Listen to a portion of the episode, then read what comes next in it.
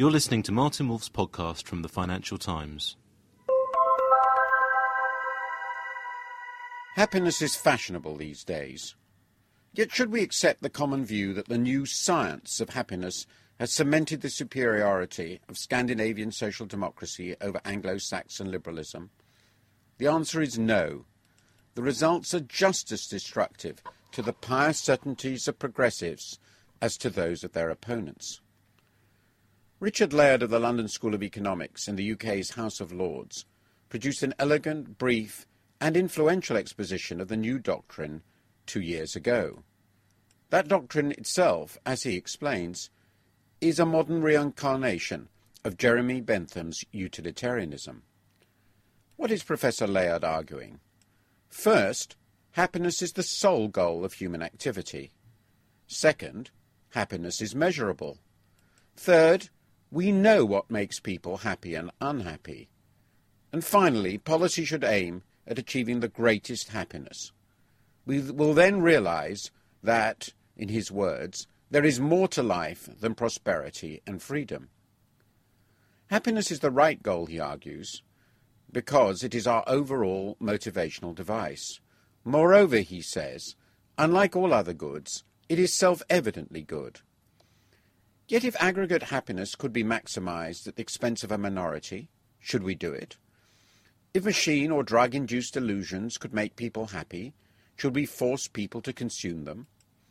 If we could genetically engineer human beings to be happier than they are, should we do so? The new utilitarianism cannot easily dispose of such difficult questions. Yet whatever one's views on utilitarianism as a philosophy, or happiness as an exact science, one can still address the broad conclusions of this analysis. Its most important negative conclusion is that beyond a certain threshold, extra wealth does not seem to make us any happier.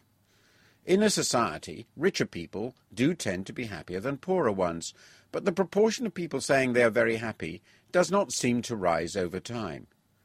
The explanation for this is partly that relative position in society matters, and still more that we become used to prosperity. The positive conclusion is that we know what does make us happy good family relationships, a sound financial situation, work, a trustworthy community, freedom from chronic pain and mental illness, and personal liberty. Correspondingly, just six factors explain 80% of the variation in reported happiness divorce, unemployment, the level of trust in other members of society, membership of non religious organizations, the quality of government, and belief in God. Consider these points more closely. First, the results do not show that generous welfare states do better than less generous ones. Swedes and Americans seem to be equally happy. The Irish and British are happier than the French, Germans, Italians, Spanish, and Japanese. The only reasonable conclusion from the evidence is that prosperous liberal democracies tend to be happier than other societies. Second, the results do not merely show that a rising gross national product may fail to raise happiness. They also show that increases in the size of the welfare state, improvements in life expectancy and other measures of health, and the liberation of women from household drudgery and couples from the prisons of unhappy marriage have also failed to increase reported happiness. What is under challenge then is modernity itself, not a competitive market economy alone. Professor Layard makes that clear in his comments on the decline of community and the family and the rise of individualism, crime, and television. A conservative could easily read this book, agree with the analysis, and reach policy conclusions that are almost the polar opposite of those stressed by a good social democrat, such as Professor Layard. Professor Layard's conclusions are, are, however, rather different from those of any such putative conservative.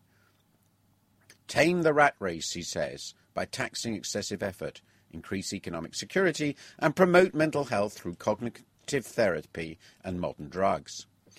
If cognitive therapy and drugs can treat severe mental illness effectively, they do seem worth promoting.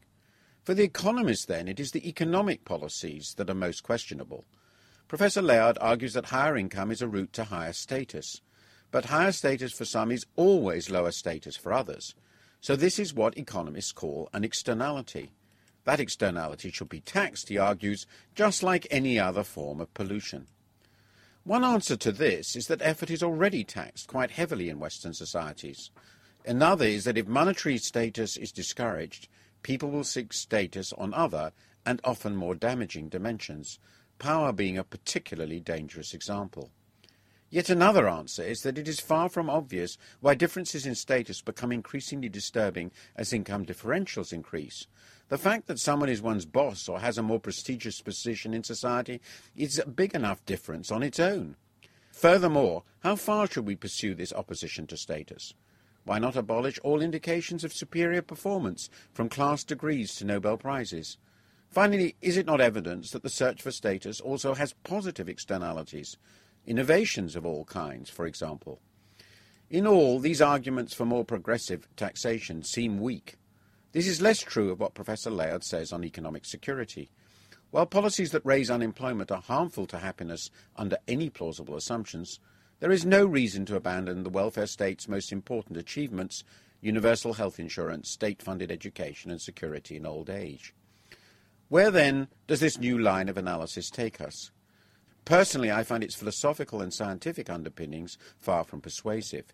But even if one goes along with them, the implications for policy seem far more ambiguous than social democrats believe. The findings are an assault on modernity itself, not just the forms of modernity the left dislikes. I also see little here to undermine the core principles of classical liberalism. People should be largely free to make their own choices, mindful of their obligations to others, except where those choices are clearly harmful. Gross domestic products should not be the overriding objective of policy. A big effort should be made to eliminate extreme poverty from the world, and the state should focus on remedying harms while avoiding adding to them. But governments cannot make us happy. Happiness is something we have to pursue and perhaps never find for ourselves. Thank you for listening. To read Martin Wolf's columns online, please go to www.ft.com forward slash wolf.